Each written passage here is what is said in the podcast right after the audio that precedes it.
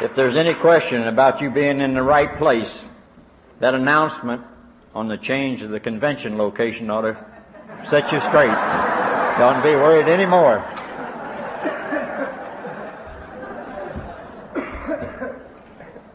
I want to thank you, Marvin. Uh, the time that Marvin was talking about, the time he remembers me, I was a blonde. Uh, and he was a lot prettier.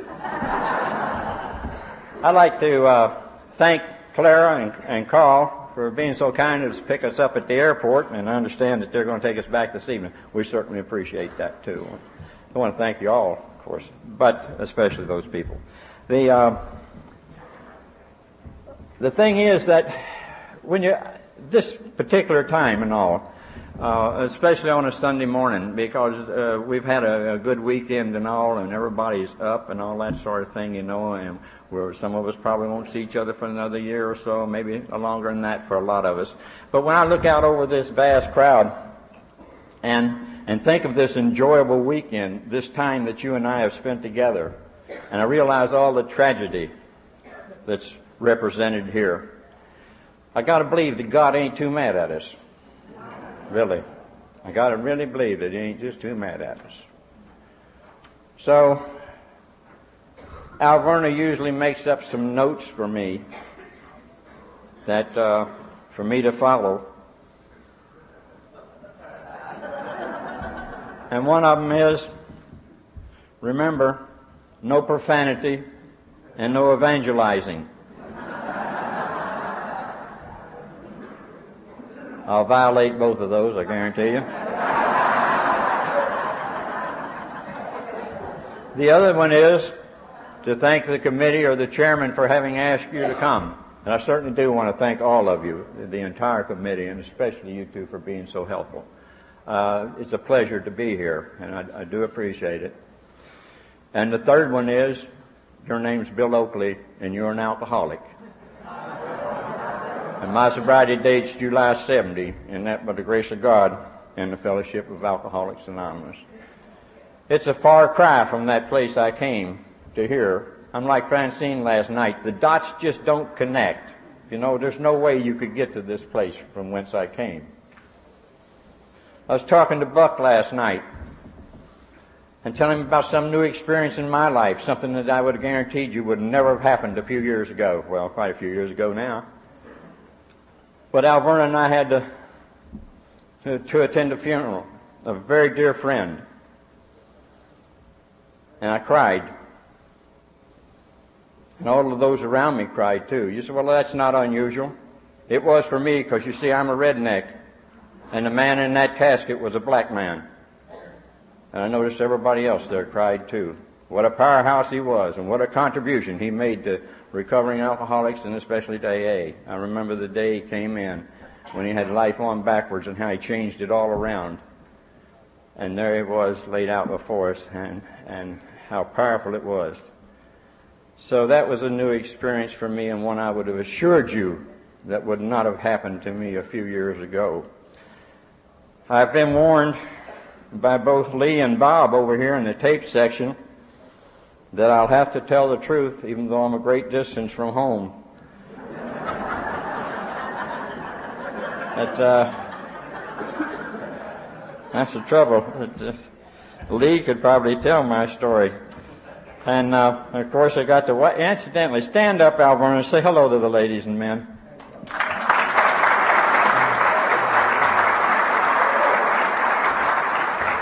And I would like to say this too. I, I would like to address the Al-Anons for just a second, if I might, because uh, they're some of my favorite people. I tell you, I don't really believe there would be an AA. I really sincerely feel this way that there would not be an AA if there wasn't an Al-Anon. Of course, I, I realize that we made you. I understand that and all, you know, but the, uh, I. Uh, yeah, you know, uh, Geraldine had had a problem getting Henry sober. And she just, she tried everything and it didn't work. So she was leaving church one Sunday morning, and of course Henry was home drunk. And she noticed a notice on the bulletin board that said, uh, Al-Anon for friends and family of the alcoholic, Tuesday night. by God, she says, I'm going to go there. So sure enough, Tuesday night, Geraldine showed up to the Al-Anon meeting. And they discussed something, of course, most of which went over her head. And as she was leaving, she pulled one of the gals aside and she says, How did you get your husband sober? She says, I just told him mother was coming home to live with us if he didn't sober up. and she says, You might try that. And she says, It won't work. He chased mother off years ago. She won't come near the place. Said, Well, I don't know what you might do. Some kind of fear, maybe. I, I really don't know. But that worked for me. So on her way home, she passed a costume shop. And there they had a big devil in the window, all dressed up, you know, with all the proper costume and the horns and everything. She said, My God, that's it. So she went in there and she rented the devil's outfit. And she took it home. And on Friday night, she put it on and she laid out there in the bushes beside the sidewalk, you know. And sure enough, here comes old Henry. He's been down there at the local tavern slopping up them pickled pig's feet, sausages, and peanuts and popcorn, washing it down with about a gallon of beer, so he's making a lot of animal noises and strolling,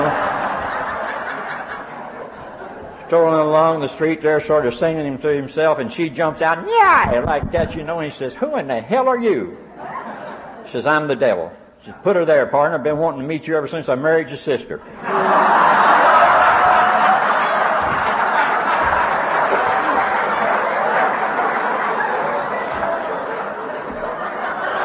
Now,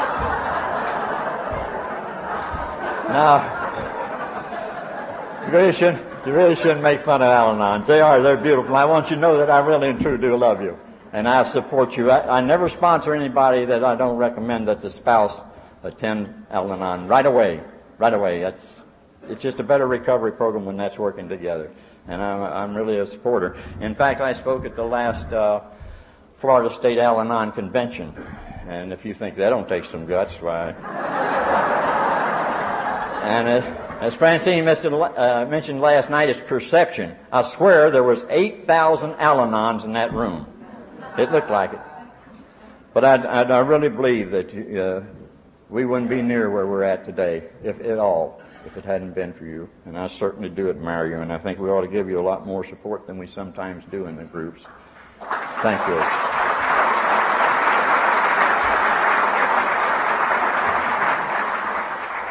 I guess I better go and get drunk right quick like here. Uh,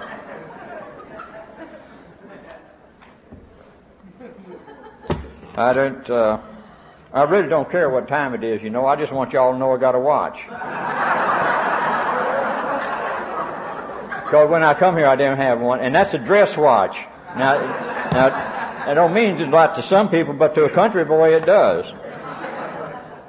Because when I was coming up, you know, you had these watches you could buy in almost any store or drugstore. They sit on a card on a counter and you could get one of them for a dollar, Ingersoll or something like that. And you put a little leather strap on them, you tie them in bib overalls and put them in that pocket. It was called a dollar watch and that's what it was. And if you had one of these, you had a dress watch. And boy, that was really impressive. But you only wore that when you was going out on Friday or Saturday night or Sunday morning, maybe to church. So I got a dress watch now. I also got one of them others too. Yeah, bought it not too long ago. So uh, anyhow, I want you to know that there might be some confusion in the things that I say for this reason. I'm a product of not only Alcoholics Anonymous, of course, but of uh, two mentors spiritual advisors, you can call them what you want to. One of them is Charlie Lindenwood, the Arkansas Traveler, uh, who will have 50 years in May. And the other one who had a very great influence on me and gave me my first year chip was Clarence Snyder, member number 40, and has a story in the big book, The Home Brewmeister, still in there. So uh, I say there's some conflict in, in my, uh, that you might hear from me because I, I got a lot from those two sources. And believe me, those two sources are not close together. Never were they close together. But uh, again, I better go and get drunk here and, and get this thing over with. Uh, I was raised in a little town in Lexington, Kentucky, just poor people, uh, but honest. You know, that's the way everybody was poor then. I didn't know I was poor, to tell you the truth, because everybody was the same, you know. And when the kids got out on the street at night and they said, what'd you have for supper? One of them would say, taters And uh, that's what he meant, taters. He didn't say taters and. Uh, you know, it, was taters. It's, it's like in the rooms of Alcoholics Anonymous today. You know, I hear somebody say and this and and that, and I, I often think of that. Incidentally, if you ever introduce yourself to me, please just say my name's John and I'm an alcoholic, because I know how to deal with that. I'm, I'm, a funny person. I really am. Strange is probably a better word. Because uh, when you say my name's John and I'm an alcoholic, that goes right to me and I made an immediate connection with you. I know that you've been to that place of loneliness and despair that I've been to. I know you've been to that place of broken dreams and empty hopes that I've been to, and you don't need to say any more. I feel for you right then. Add something to that, and this or and that, and immediately this thing of mine says, well, I wonder who I'm talking to. Am I talking to Dan? You know, and there's a little division now and it's always going to be there. You can say, well, you know, you're biased and ignorant and prejudiced and all this. Maybe I am. I don't know, but that's what happens to me. I sponsor a boy down in Orlando, and if he goes to a meeting and anybody does an and on him, when he comes his turn, he says, my name's Leon and I drive a Cadillac. Makes just about as much sense. There's a hundred and what, 47 outfits now using these 12 steps. And God loved them. We want them to have them. We've willingly given them these things to help them out. And we wish they would. And we can contribute a great deal to those outfits by directing them, if you will, to their proper place of recovery. And help them grow as, as we have had to grow over the years and experience this thing. So, uh, anyhow, back to Anda and potatoes. And I was a very poor student. So, and always sort of tall and gawky for my age. And why was I a poor student? Naturally, I wouldn't ask questions. Would you please help me? I don't understand. You know, alcoholics don't know have questions like that. In So anyhow, uh, uh, at about 15, they said, you might as well take him out of school. He's not doing any good. Uh, maybe he can go to work and make a couple of dollars and make some financial contribution to this family that was so destitute. And uh, so I lived right close to the Gentry stockyard there in Lexington at that time. And uh, so I found me a job up there at the stockyard. I never had worked around any stock before. It's uh, wintertime in Kentucky, cold and miserable as it can get there. And I'm in, not properly shod, if you will, or clothed for that kind of work. And them hogs, you know, they, they're all right as long as there's a home on the place, they got one little corner they usually go to and all that sort of thing and take care of themselves. But when you get them out in the market like that and a whole bunch of them, everybody's whistling, beating them with canes and everything, they do some strange things in strange places. They don't give a darn at that particular time. And there I was, standing in that awful stuff, you know, and, and uh, scared to death. I didn't know what to do with that. I was scared of them hogs. I was cold. I was just absolutely miserable. And this old farmer came over there and he reached down in them bib overalls and he pulled out a half pint of liquor and he says, Here, boy, he says, You take yourself a drink of this and you'll be all right. And I did. And Lord God, did he tell the truth. Lord God, did he tell the truth. Because that drink did for me just exactly what a drink's supposed to do for an alcoholic. It went to every part of my body and did everything it was supposed to do. Because right away, I wasn't afraid anymore, so I took that cane and just knocked the hell out of the next hog that come by just to show him I'd do it. It didn't make any difference what I was standing in anymore. I didn't care. And I got warm. Got warm. I had 10 cents in my pocket and it became $10. And I got prettier.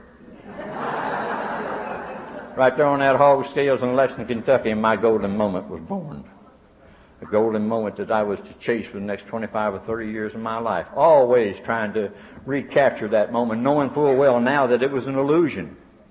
But I always wanted to recapture that moment when I really didn't care where I was at, where 10 cents became $10 and I was warm and I wasn't filled with fear.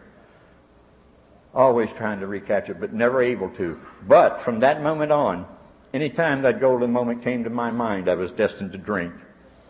It dictated my life from that moment on. Don't tell me about circumstances and situations. Be damned. That was the most important thing in my life after that. And that quick, too. I changed jobs after that. I went to work in the bakery. The pay wasn't much better, but the smell was. Uh, Incidentally, I'm a periodic alcoholic, and the reason I say that, I was spoke down to Tri-City one time, and I mentioned the fact that I was a, a periodic, and I sort of followed it up a little bit about what a periodic is. And after it was over, you always go to speak to one person, you know, at one of these fairs. There's always one of you I'm talking to. I don't know who it is, but there's one of you out there. And uh, sure enough, I was talking to a group of people after this thing was over, and I turned and looked, and there was a little girl standing there. I bet she wasn't 18 years old, and tears were streaming down her face. And I said, "You're the person I came to talk to." Yeah, she was a periodic, and nobody had ever told her in the rooms of Alcoholics Anonymous. She's as much alcoholic as anybody else. And the big book describes us. It says we're those people that can go without drink for a while and then think we can return to it with impunity. My friend Clarence Snyder says we're the ones that give drinking a bad name because we're binge drinkers and we do more damage on a weekend the old continuous drunk did in 30 years.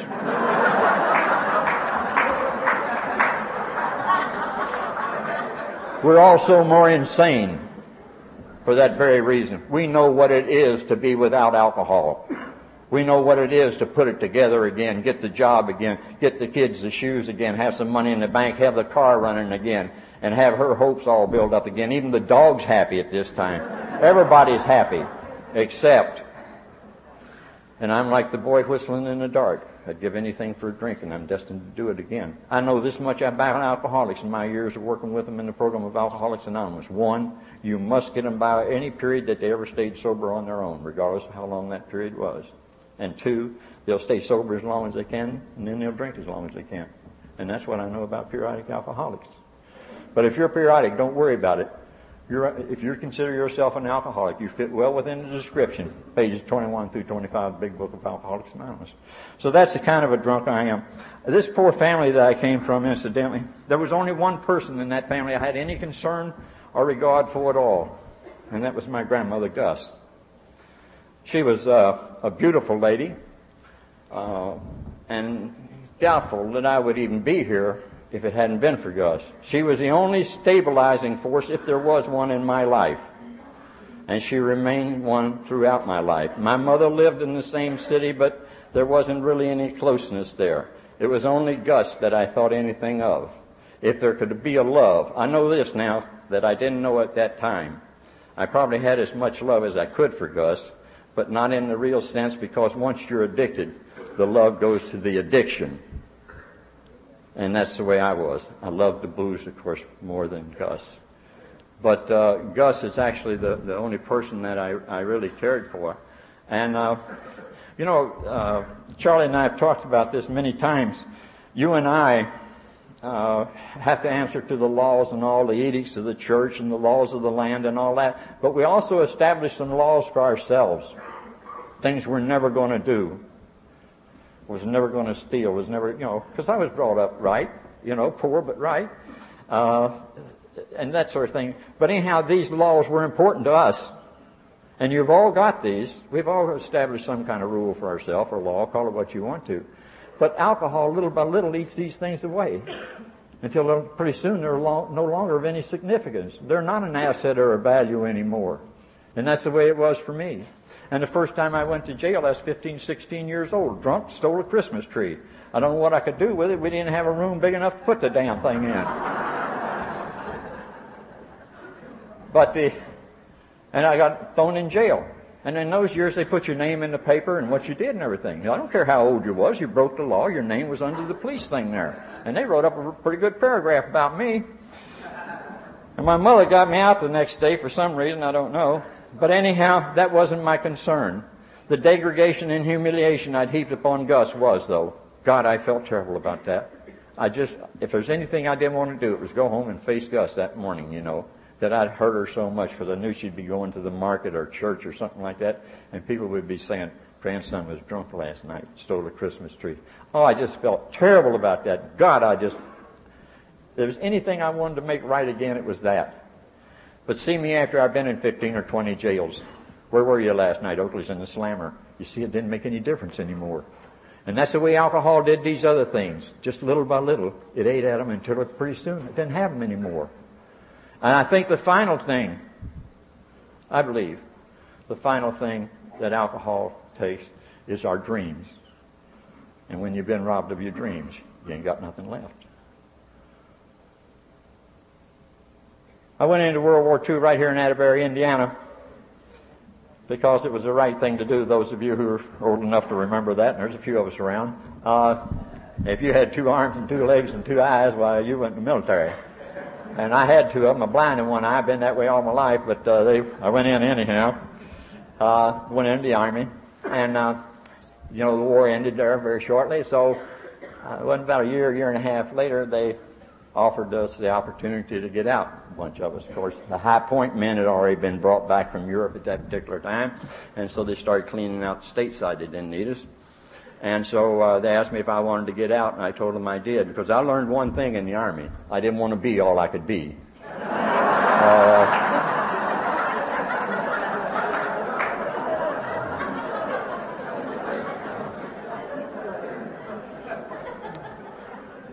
in the next five years, I experienced most of the major skids on the East Coast. And most of the jails, too, I might add. I knew how to make a pink lady and a green lizard. I knew how to panhandle. I knew how to sing for your supper in the missions. I knew how to make a nest. I knew all, all of that that goes with that kind of street living and wine drinking and all that sort of thing, you know. And it only took five years. Every now and then I would come home to this Gus. I'd be just so beat up and just so worn out I just couldn't make it anymore and so sick and have absolutely no place to go. And I'd come home and Gus would straighten me out, you know, and the room was always the way I'd left it when I was a teenager. That room remained the same. And she'd get me all cleaned up and she'd iron me a fresh shirt and all that sort of thing, you know, and she'd put two dollars in my pocket. Say, Billy, be a good boy. I knew what Gus meant. I knew full well what Gus meant. But I couldn't do it. I'd come home at night all bloodied, my shirt ripped off of me, you know, and a mess, you know, and I could see the tears in Gus's eyes then too, you know. And I continued to do that.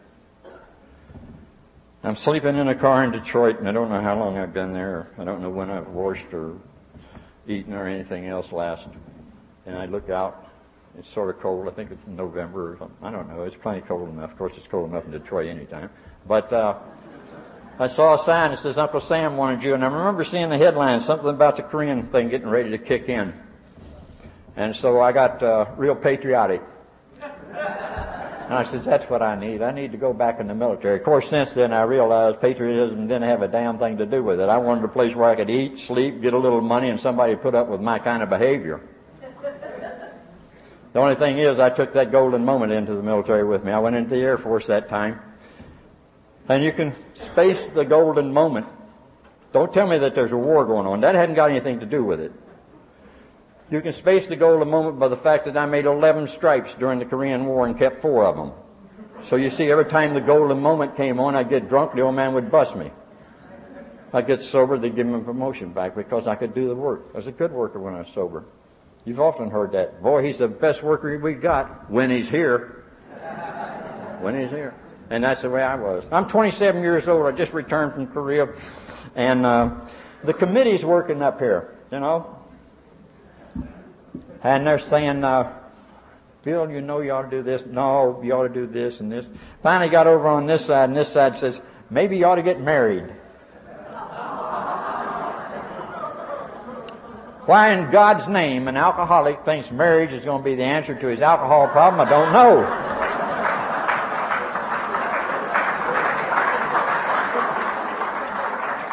Unless, of course, it's sex.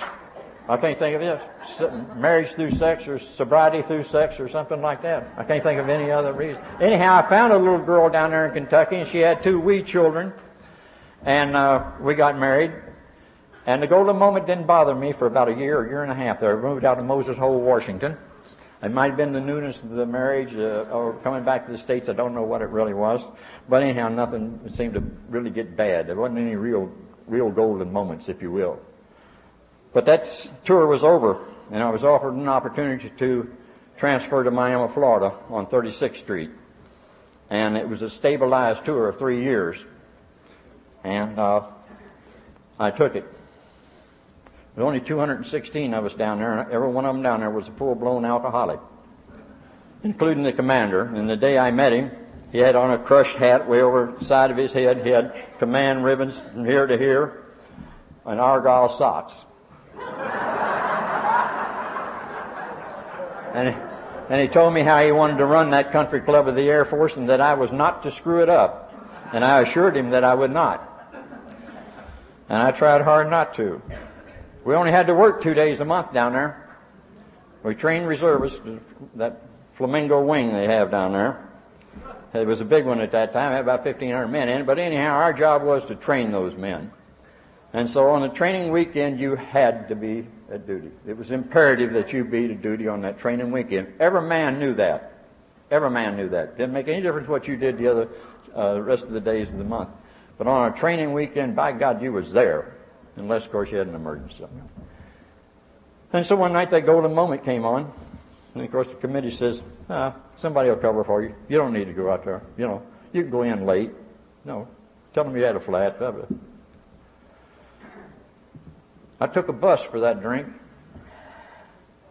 Failure to repair was a charge, which means I just didn't show up.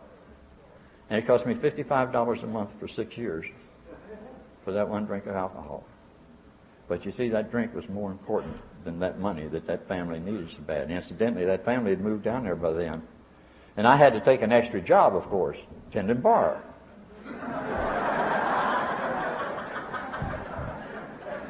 I'll show you some of my insanities right quick, like selfishness and the self-centeredness and the absolute need and why I think there can't be any love as long as you're into the addiction itself. As I was sleeping on a bunk up there in the barracks one night, or one morning rather, and uh, one of the kids came up and he says, Sarge, he says, uh, your wife's downstairs and she'd like to see you. I said, okay. And I rolled off. I was in my wardrobe, of course. And uh, Went down there, it's perfectly obvious what was going on. This car was leveled with baggage and children. There'd been a daughter born to that union. She'd stayed in Georgetown, Kentucky until that had happened, and then had moved down there. So it's perfectly obvious what was going on. And this lovely lady looked out that window at me with that look that's reserved for alcoholics. And you know the look I'm talking about. she had it. And she says, Bill, we're going home to mother. And that golden moment came on. And of course, the club was only from here to the back of the room. And I said, Well, have a good trip. And I turned and walked to the club to answer the demands of that golden moment. At that particular time, there wasn't one thought in me about some kind of reconciliation. Can we do something about this thing? Do you have enough money? Is the car running all right? Not one thought about it. Have a nice trip. And I went to answer the demands of that golden moment. The good thing about the military, it always provided me with that opportunity to start anew. And sure enough, the tour was over in Miami. And uh, I somehow got assigned to security service, high risk outfit, and I don't know how that happened either. You're right. And uh, on the Isle of Crete, which is about 180 miles off the coast of Athens. And uh, so I get the airplane in South Carolina, but it sits down in Bermuda for some reason. They had a small problem, and they told us not to leave the vicinity, to get away far enough to smoke, but to stay there. Uh, we're going to board again in a few minutes and uh, going into the Azores. And uh, that golden moment came on. And I saw that sign up there, it said NCO. So I walked right on up there just like I was assigned to the outfit and went in. And about 45 minutes later, I saw the airplane wheels up and I stayed in Bermuda a few days and ran into some old friends. then it was the Azores. Then it was three countries in North Africa. Then it was Sicily, Rome.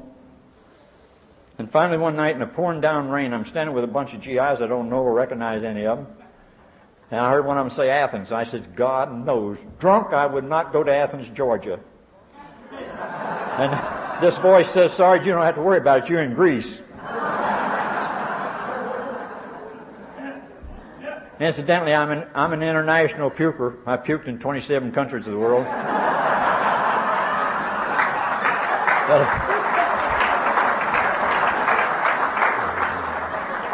Tell that to your church group, boy. Only place on earth a bunch of people will laugh at some sick thing like that. Anyhow, I arrived out at the island the next day with the opportunity to start anew. And the old man called me in, and he had taken a very dim view of the fact that I'd taken 18 days to get from the States to Crete. Here's an amazing thing about the periodic alcoholic, and here's a, a reason uh, that you should never try to explain your alcoholism to somebody that ain't got it. It'll drive you crazy. Don't try to. If they ain't got it, they're not going to understand it. Not that we understand it, we just know a little more about it. That's why you laugh when I say certain things. You've experienced these things and all, you know. For the next 18 months, and with an additional duty to run the NCO club, I didn't touch a drop. The golden moment didn't come on. I ran the club. I made the extra money. I rode every night home. I sent all my money home. In fact, I sent extra money home because I was earning extra money. I remembered all the birthdays, even my mother-in-law's. And you can see in her letters, the first 30 or 40 days or 60 days or whatever it was, there wasn't a lot going on, you know. She, her thoughts being, I would imagine, he's done this before. But then it was three months. Then it was six months. Now you can see the change in the letters. My God, maybe this is the time. Maybe this is the time. And finally it was a year. And my, the letters changed completely now. I'm making plans for my return and all this sort of thing, you know. And finally it was 18 months because that was an unaccompanied tour for me. And uh, she's abs- she's elated now in these letters and all. It just sound, everything sounds so good. And so sure enough, I went back to Georgetown, Kentucky. And I didn't, I didn't think I had done any golden moment drinking. I really didn't think that I had. But 27 days later, I'm in straps at Shaw Air Force Base, South Carolina, and they kept me in straps for nine days in a wheelchair for two weeks and another 30 days before they could get me back to duty. And I was baffled by this. I could not understand it. I'd been working out on the beach. I'd been eating right, sleeping right for 18 months. I hadn't been drinking, except that short period at home. I couldn't understand how I got in that shape so quick. I'd been in straps before, but I just couldn't understand it. I had to come to a room full of drunks to find out. The disease progresses in me whether I drink the damn stuff or not. And I believe that. Oh, I believe that. I believe if I went out here to take a drink right now, I'd be in jail by 10 o'clock. You know, I don't have any problem with that. It progresses in me it. Of course, in the meantime, Gus is delighted because she thinks when this baby's born, there's so many of us fall into that trap. He'll straighten out now, you know. She was just so happy. She had a, a, a granddaughter now and, oh, a great granddaughter uh, now. And she was just delighted with this. And I thought, well, at least I've done something good for Gus. Because all this time, you know, we're funny. I'd say, well, you know, payday, I'm going to get Gus a card and put $10 in it. And I say it again, and I say, okay, I, you know, payday, I want to do that. And pretty soon payday'd come and go. And I wouldn't get the card and I wouldn't send it him. But then the next thought would be, well, I meant to. And pretty soon I satisfy myself with a lie. Yeah, I satisfy. I, I did that many times in life. I don't think I ever sent Gus a Christmas card for as much as that old lady did to me. Let me tell you how I repaid her for her kindness.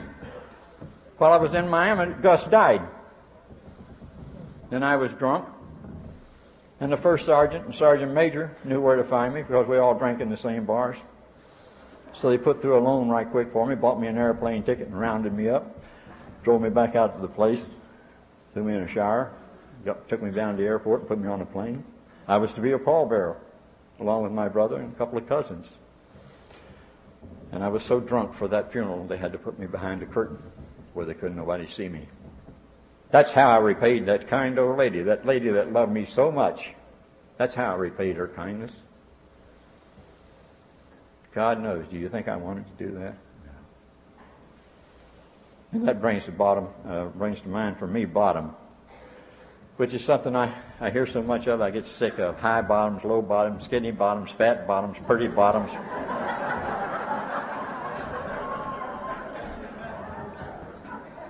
We had a speaker down not too long ago says everybody's got a Lady Kenmore box. Everybody's got a Lady Kenmore box, and I believe that.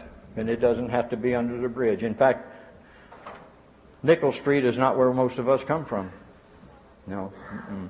that isn't bottom. Nickel Street has never been bottom. For very few, less than 1% of us come from, from Nickel Street. But we all have that Lady Kenmore box. And we do have a bottom. And that bottom is that place where you know you've divorced yourself from man and God. You know, and you're so sick of yourself you can't even look in the mirror in the morning. You have to walk by in a hurry. You don't even want to see yourself for the kind of person you've become. And you've hurt those people you love so much that you just can't stand it. You said, God, I can't hurt them again. I don't want to hurt them again. Yet you, you do, again and again and again. And you've been robbed of your dreams. That's bottom, ladies and gentlemen. And it ain't got nothing to do with Nickel Street. Nothing in the world. Your Lady Kenmore box might be in a $500 condominium. Or it might be like mine in a double wide mobile home down in Florida. But that's bottom. So there, the opportunities, of course, kept happening to me in the military to get this start anew. The wife, she did come back, and we did settle again. Uh, I'm in serious trouble with the military, and the only way to get out of it is to go to Nam. So I volunteered for Nam. There's some more of my insanities. And uh, got drunk over there, and they put me in the funny palace. Right quick like. And that was a bad funny palace to be in. That's the worst one I've ever been in, because some of them kids were scared over there, and they had reason to be. And I was just drunk, you know, just drunk. But anyhow, I finished that tour and I came back to the States. I'm ready for retirement. I only got a few months to do now. And I uh, am ready to even give them my medical history. That's how short I am. And the old man called me in because the golden moment's been staying with me now. I can't get rid of it.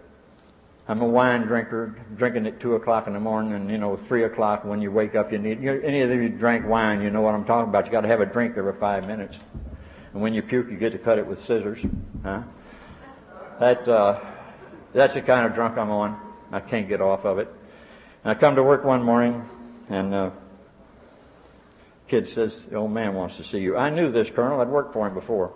One thing about him, he'd do exactly what he told you was going to do. He was a good man to work for for that reason. He didn't pussyfoot around with anything, and what he told you, by God, you could make book on. So anyhow, I went in there and threw him a rather shaky highball, and uh, he started chewing me out about my condition. I thought he was talking about that morning. He was talking about the morning before. And uh, he proceeded to do that for five or ten minutes. And he told me he was well aware of how short I was for retirement. And his parting shot went something like this. Sergeant Oakley, I want you to go back down there and run that outfit of yours like a sergeant in the United States Air Force till the very day you're relieved of duty. And if you don't, I will jerk those stripes off of your arm and kick you out of this man's Air Force. Do you understand me? I said, yes, Colonel. And I threw him another highball. And as they're going out through his secretary's office, office, which was right adjacent to his, that golden moment came on. And I went straight to a bar like that man hadn't even spoke to me. I knew full well the consequences of that. But you see, that golden moment was more important than what that colonel had to say. Those 19 years and eight or whatever it was, I was willing to sacrifice at that time for that golden moment. I made it out with 20 years and 12 days. And if they needed another 30 days, I couldn't have given it to them. I'd have never made it. I came down to Florida, went into one of my periods of self-imposed sobriety, if you will, and put a little job together and one thing and another, put a little money in the bank, which is again the way periodics work. You know, we can put it all together. We're good at putting it back together. And jobs, they don't bother us. We can quit them just that quick when that golden moment comes on, and we'll go get another one just that quick too. You ask a periodic what he's done, everything. That's right. He has. I've been a coal miner, a bartender, a lifeguard, you name it. I've done it at one time or another because the golden moment has dictated that. So I put it together a little bit down there, and I'm doing real well. I'm proud of myself patting myself on the back, you know. There's three things you need to always remember about an alcoholic, and I don't care who he is, remember these three things. One, he wants to be rewarded for not robbing the bank. Huh? Two, he's the best at the world at mind reading and fortune telling. If you think not, get in a ninth step meeting sometime and see. And the third one is he always wants to start from where he ain't always wants to start from where he ain't. I don't know. I, I was in this place, and, and, the conversation went something like this. Like I say, I was patting myself on the back about a good job I was doing, And so I stopped and I had a beer. And that's all I drank. The bartender said, want another one? I said, oh no, I wanted everybody in that damn bar to hear me say no. Didn't know a soul in there, I don't know why. But I wanted everybody to know I wasn't going to have another drink. I went home that night, and next morning I patted myself on the boy, you're doing good. See, you drank last. You got the answer to this darn thing. You drank last night, got up this morning, feeling good and all this sort of thing. And then the conversation after a day or so went something like, I like shooting pool with these old boys. I can send next door and get some chicken to eat. I don't have to fix no supper tonight. I've already done the laundry, and the landlord's been paid. I don't know how long that drunk lasted.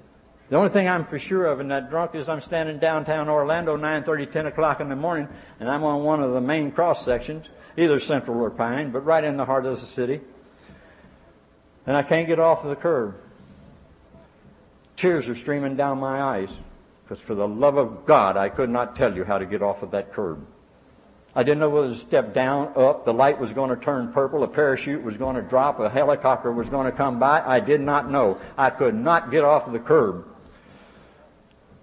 completely immobilized by the fear and paranoia brought on by extreme alcoholism. And I wake up in a jail, and here's where my life had taken me. I finally, the guy says, You know how long you've been here? And I says, I thought I'd just been there a day or so at the most. He says, You've been here five days. Five day blackout. And after I got to thinking about it, I was glad. I didn't laugh or anything about that. I was really happy that I hadn't been out on the streets where I could do something. We were talking about this the other day. There's a doctor down in Texas that flew a plane from Texas into Oklahoma and landed. Don't know nothing about it. Another one performed a C-sectional. Don't know a thing about it. Blackout drinker. If you're a blackout drinker, don't worry about what you is. You is. Five days out of my life just gone. And I was glad to have been in jail. Not a hell of a place to end up in life. Beautiful thing happened to me though. The committee, for one time, didn't seem to get together, but there was a voice. And it said something like this, for God's sakes, Bill Oakley, quit telling yourself you can drink alcohol. You cannot drink it. It don't make any difference what form it comes in, what kind it is, what color it is whether it's beer or wine or anything else, when you drink alcohol, you get in trouble, period. For God's sakes, quit telling yourself that. And I had that moment of truth. And I said, God help me. I never want to be like this again in my life. I don't care what goes down. I do not want to be like this again in my life. And some guy walked up to the jail cell. 16 of us in the tank there. And he didn't look at any of them. He just looked at me. He says, Hey, boy, you want to do something about your drinking? And I reiterated that prayer silently. I said, God help me. I never do want to be like this again. I'll do anything, but I don't want to be like this again. And I had that moment of truth, and I said, Yes, sir, I do. Now, I believe until that happens to an alcoholic, he's getting a nothing sandwich. And we got plenty of people in the rooms of Alcoholics Anonymous with a nothing sandwich, believe me.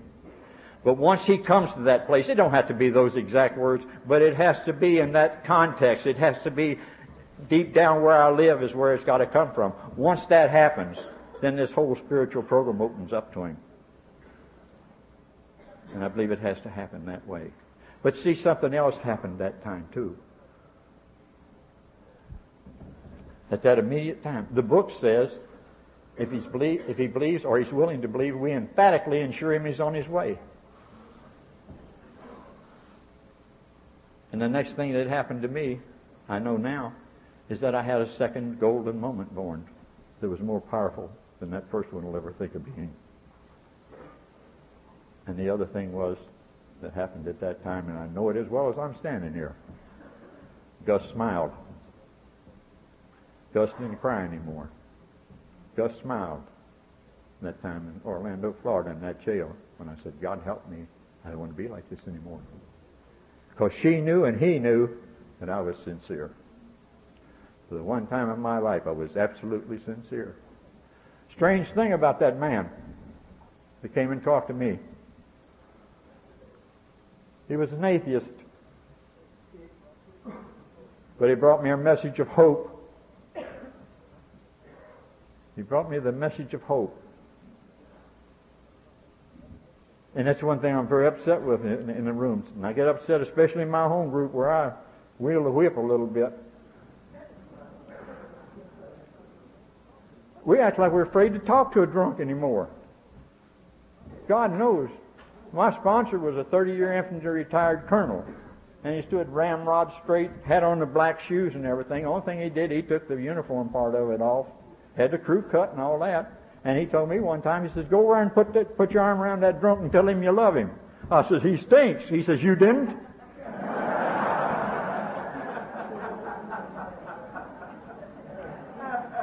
we do. I don't know what these drunks are going to. We, we actually, there seems like there's some kind of fear, phobia or something. We're afraid of drunks or something. When I talk to another drunk and in sincere effort to try to help him, not being the savior, but just trying to help the guy someone helped me, then I'm about my father's business. I don't have to worry about a lot of things. I just ask him to help me. And I go about it. We all, every one of us, the beautiful young lady that read today, she's got a little voice now. In fact, she's got a tremendous one to start with. But she's got a little voice. If she's somebody with a day, she says, well, I found out that I like this. These people are all nice to me. They made me welcome. I feel good here. They seem to have something. Every one of us has something to offer. And I really don't care about the longevity. We all have that little voice. Like this guy was robbing a safe. Had one of them little old pen lights, you know, and he was working away at it and heard a little voice say, Jesus sees you. Oh. Didn't see anything, hearing things. Went back to work on the safe, you know, and the little voice says, Jesus doesn't like what you're doing. So he extended his arm and get the light out a little further. Still didn't see anything. So he went back to work on the safe. And the little voice says, Jesus will punish you. That's it. So he stopped and he walked all the way around the room and finally got over here in the corner. And there was a little green bird sitting on a perch. He says, oh, what could a little old green bird do? But as his light fell away, there was a huge Doberman with his teeth flared and his ears laid back, and a little voice says, "Sick 'em, Jesus!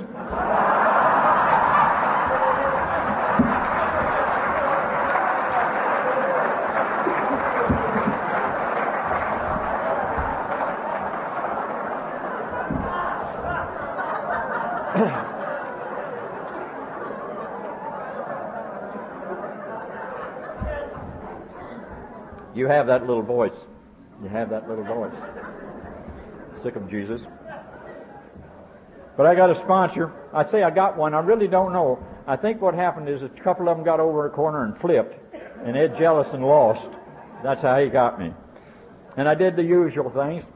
I told the usual lies and all that sort of thing. And Ed was one of these kind of sponsors always telling me what I didn't know, you know. He said, if you don't take a drink, you can't get drunk. I said, I know that. He said, no, you don't. I never knew so many things I didn't know that I did know, you know. But uh, he was good. Marvin and I came into a wino group, the place he's talking about. And I mean winos. It wasn't I to see something on the floor there that came out of somebody. And it didn't make much difference which end it was down there, to tell you the truth. But the first meeting I went to, I made 365 meetings the first year I was in the program of Alcoholics Anonymous. I do not believe in this business of 90 meetings in 90 days I hear. I don't know where it came from. I cannot find it in the literature of Alcoholics Anonymous. I made those meetings because I didn't have any place else to go or nobody else to go with. So that's all right. But if you're chair, if you're sponsoring somebody and he's got a wife and kids at home, I don't care whether he's trying to get 90 meetings in just so he can boast about getting 90 meetings in. I'd rather see him get three meetings in and tell me something he learned and spend some time with his family for a change. So.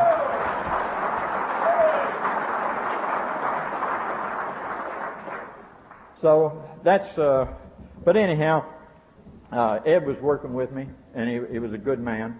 Uh, about the second meeting I came into, I was late. Got that number. That's that's just the opposite of the Al-Anon handshake. Uh, anyhow, I got that number, and he called me over and he says, uh, "What are you doing late?" I said, "There's only two buses that run down there. I didn't have any transportation. I had to ride a bus to town. And he says, you catch an earlier bus. You don't come into a meeting late. So I never came into another meeting late. I came in one time. He says, did you bathe? I said, well, no. He says, why not? He says, don't you ever come in here like that again. I used some profanity one time. And he says, what the hell was that all about? I says, Ed, I was just telling it like it is. He says, you was telling it like it was. If it's like that now, buddy, you're in the wrong place. So I don't use any profanity today.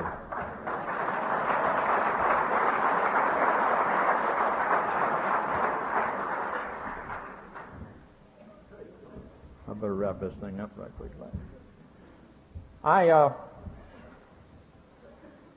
was, this group that we came into, it was real weird. We had some real weird people.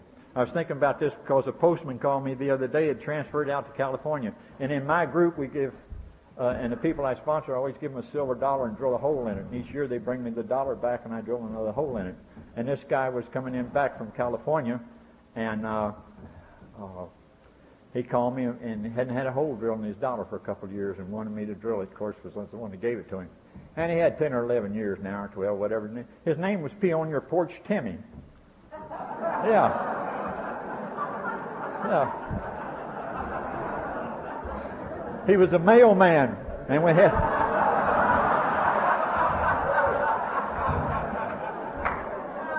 And when he had a special delivery and you weren't home, he piss on your porch.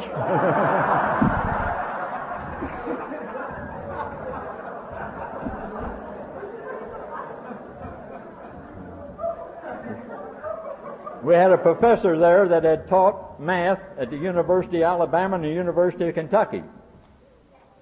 The guy that was sort of the housekeeper of the place, no, he wasn't the janitor, but he sort of stayed around the place. He lived there. Bill, he was a Harvard grad.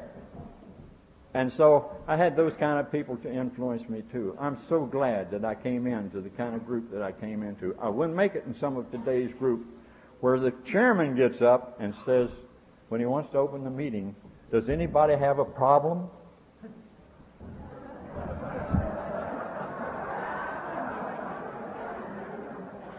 And he's got the big book in front of him. I can't understand that. Sure enough, here he goes. This happened to me recently. Big kid. Says, yeah, I got some, I wore an earring last night and my ex-girlfriend, do you know they started talking about wearing an earring?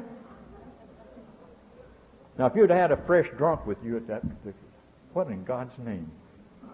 What the hell do you bring me here for? I don't need to talk about earrings.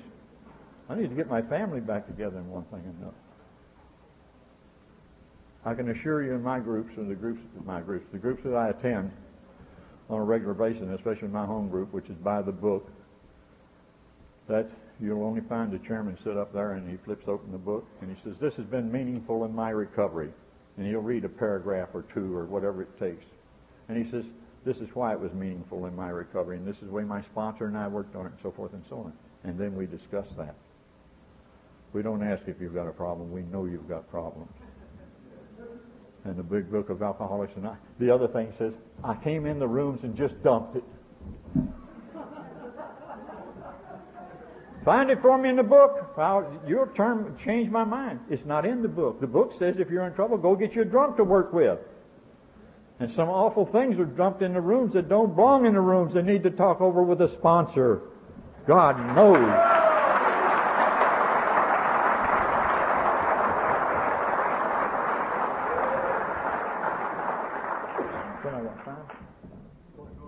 The uh, Yeah, there's an awful lot of. The, the biggest half measure in the rooms of Alcoholics Anonymous today is don't drink and go to meetings. Again, it's not in the big book of Alcoholics Anonymous. That, that's good for about one day. That's what that's good for.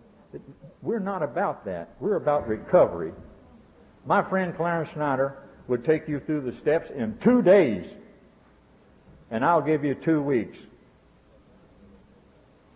because that's the way they're laid out in the big book of Alcoholics Anonymous. That's the only way I know to do it, folks. So I'd have a problem in, in some of these groups today. And I'm glad for that old group we have. Because this old man from Harvard called me over and says, Come here, dummy. And I thought, oh, hell, here we go again. He says, I know what your problem is. Everybody knew what my problem was. You know, everybody in that group knew what my problem was. And the tragic part about it, they were right. But he called me over and he says, I know what your problem is. You're thinking of these terms that we use in their absolute sense. You know, absolute love, patience, tolerance, and all that. That was too heavy for me to handle. You don't lose, use terms like that in the jails and under the bridges and all. Uh, he said, well, well, let me show you something. He said, we bring you in here and try to acquaint you with these words and tell you what they mean and that sort of thing. And then you're on a scale, and that scale is 1 to 10. And he says that 10 over here, that's the absolute. Absolute love, absolute honesty, absolute tolerance, absolute patience. And he says, that's for sainthood. He says, but over here we get you started on the scale and get you going along. He says, some days you'll be a four, some days a six, always striving to be an absolute, knowing full well you're not going to make it because that's reserved for sainthood. And ladies and gentlemen, that's the way I ask you to work the program of Alcoholics Anonymous. This program is about one thing, reasonable expectations. If you don't remember anything else I said, please hold on to that. Reasonable expectations. You're on the scale. You're never going to reach sainthood. But by God, you can be striving each day. Some days you go back. I do. I get undrunk. Some days I'm just undrunk. You know? And I'm way back here to two, and I have to start all over again. Some days I have three or four of those in a row, too. But the thing that I really wanted to talk about, and I'm using an awful lot of your time, so, and I know you're anxious to get home. The, uh, the thing is, what alcoholics is really and truly all about. And Francie hit on it a little bit last night. I wish you'd talk some more on it because it's my favorite subject, and sometimes I don't talk on anything else. That's bring your dreams to the rooms of Alcoholics Anonymous. And don't listen to the dream killers.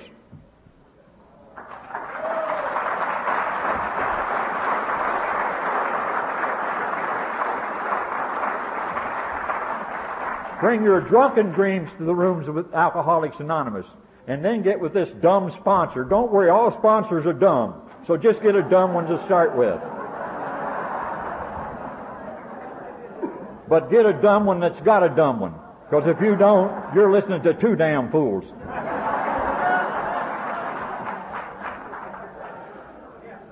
Get with this sponsor. Make a list of those things you want. Wish list, want list. You call it anything you like. I don't care. Throw out the, the perfectly obvious. You're not going to be the world's greatest lover or whatever it is. You want to be a wood carver? Good. Put it on. Want a Cadillac fur coat? I don't know. It's your list. Put it on there. Make an honest application of the 12 steps of Alcoholics Anonymous for a year, and I guarantee you, this is what's going to happen. You'll find out that you didn't need a Cadillac. You needed a pickup truck. There's but probably the most, the, the greatest thing about it all is you're going to find that you've been given much more than what's on the list. And I don't care what you put on that list. That's entirely up to you. Francine said you had to do something. Of course you do. Prayer is not a substitute for action. But these things will come about. I do not have a dream that hadn't been fulfilled in the rooms of Alcoholics Anonymous. I told you I was very poor, illiterate. If there's anything I hated during my growing up years was for you to ask me of my formal education. God, I hated that because I had none. Of course, I'd lie a lot about it, but I had none. I read an awful lot and all that sort of thing. And this same old man, after I got sober, heard me bitching about uh, not having an education. Come here, dummy. I said, yeah, what do you want? He says, I want you to do something about the education thing or shut up. Just like that.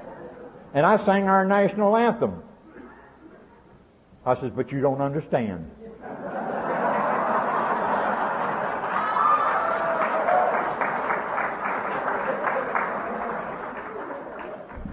And he says, what don't I understand? I says, I don't even have a high school certificate. He says, good, dummy. That's where you start. See, you want to start from where you ain't. so I had to go down and I got that certificate thing. I went out to the university. I wanted to be an art major.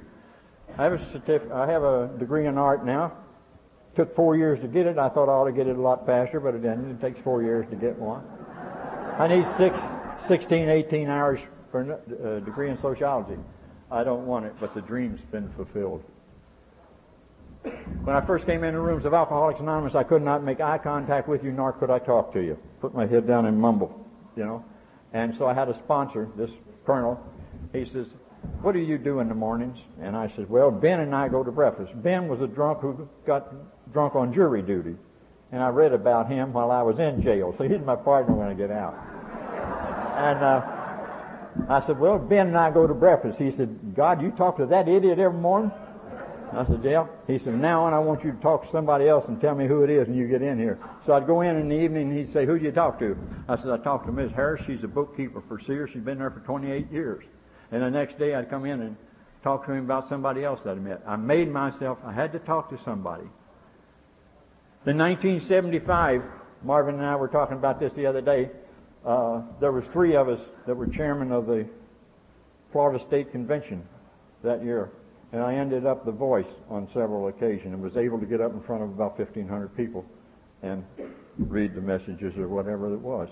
But the big thing was, and the way it helped me so much, in my other dream, I wanted to be an auctioneer.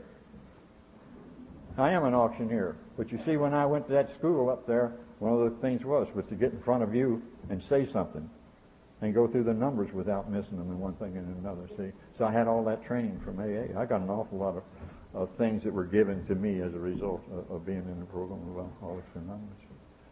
So that dream's been fulfilled.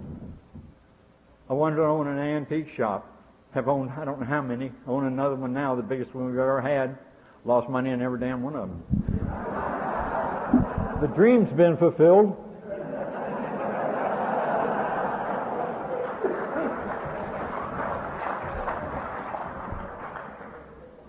When I was a little tyke, we, they stole a tin or something, stayed down on the Kentucky River one summer. And I never will forget it. We scavenged around, ate wild strawberries, and used sassafras tea and all those sort of things. And I really liked it down there because at night it was so quiet, and you could sit on that sand, and you could see that water with a moon on it, and it burgled along as it was going down, you know. And it just washed me over. It was the happiest time of my life. Nobody was hollering at me or beating on me or anything like that. And God, I thought, one of these days I'll have a house on a lake or a river or something, you know. Well, that's pretty hard to do when you're sucking on a wine jug. They just people just don't want to sell their houses. You know. But anyhow, Alverna and I was taking a, a lady, a crippled lady, to meetings with us, and uh, this one night when we picked her up, we happened to be discussing the fact we was going to lo- uh, move because the lady had sold the house we were living in, and uh, we were broke, which wasn't unusual, and uh, we didn't know about moving, and so she said, "Well, why don't you see so and so? She wants to sell her house." And I said, well, I've just quick deeded the house out in Rio Pinar, and I don't have any money or any credit, and one thing and another. There's winners and whiners in AA. That's all there is. And I'll whine every now and then, and she'll be the winner, and then it'll turn around. But anyhow, she says, I'll go talk to her. And so I says, Alverna, we don't have any money. We don't even have the down payment. We don't have anything, credit, blah, blah, blah. She says, I'll go talk to her. Well, of course, the lady wanted a few thousand dollars, which came from somewhere, I don't know. Uh, she wanted to handle the paper herself. And where was the house? It was on a small lake. You don't think that God, in my understanding, would put me somewhere else, do you? No, the dream's been fulfilled. So bring your dreams to the rooms of Alcoholics Anonymous. And if you haven't got a dream, or if you believe the best has already happened, don't bother to pray tonight because you ain't got nothing to pray about. If you, damn right. If you aren't satisfied with what you got, look who asked for it.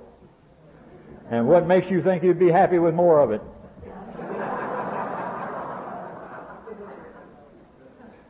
So it's, most of you, I've told, those of you I've talked to, I tell you, we live down in a place called Narcoossee, Florida now.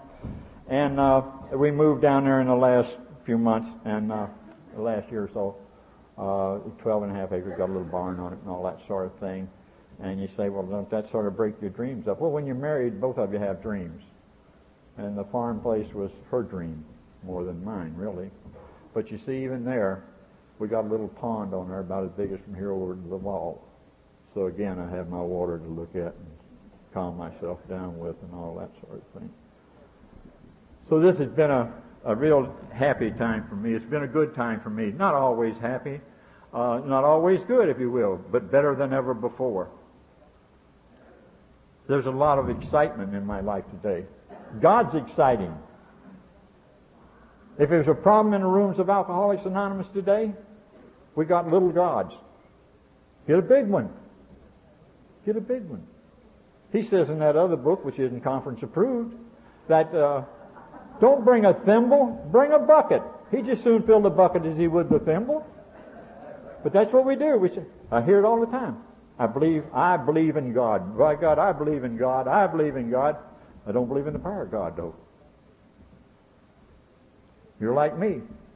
I get filled with the Spirit, but I leak.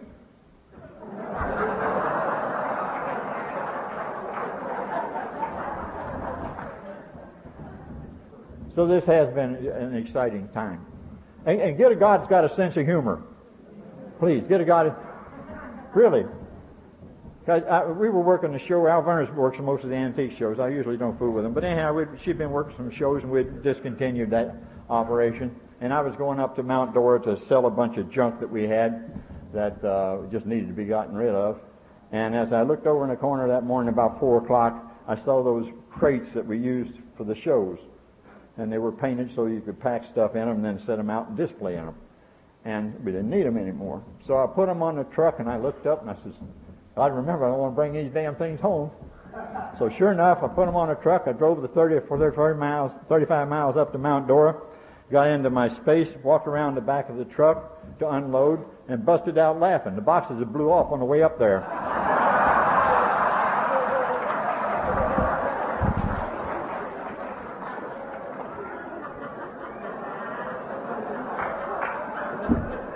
I going to tell you? So it has been an exciting time, and God is exciting. You know, there's a lot of freedom in my life today. There's a richness in my life today, and I don't have two quarters to rub together. There's a, looking forward to this new tomorrow, something I was never able to do before. But do you know, with all that richness, with all the freedom, the excitement of God, the love and the beauty, the friendships, which are endless, I better remember one thing. They'll all be taken away with a single drink. Thank you.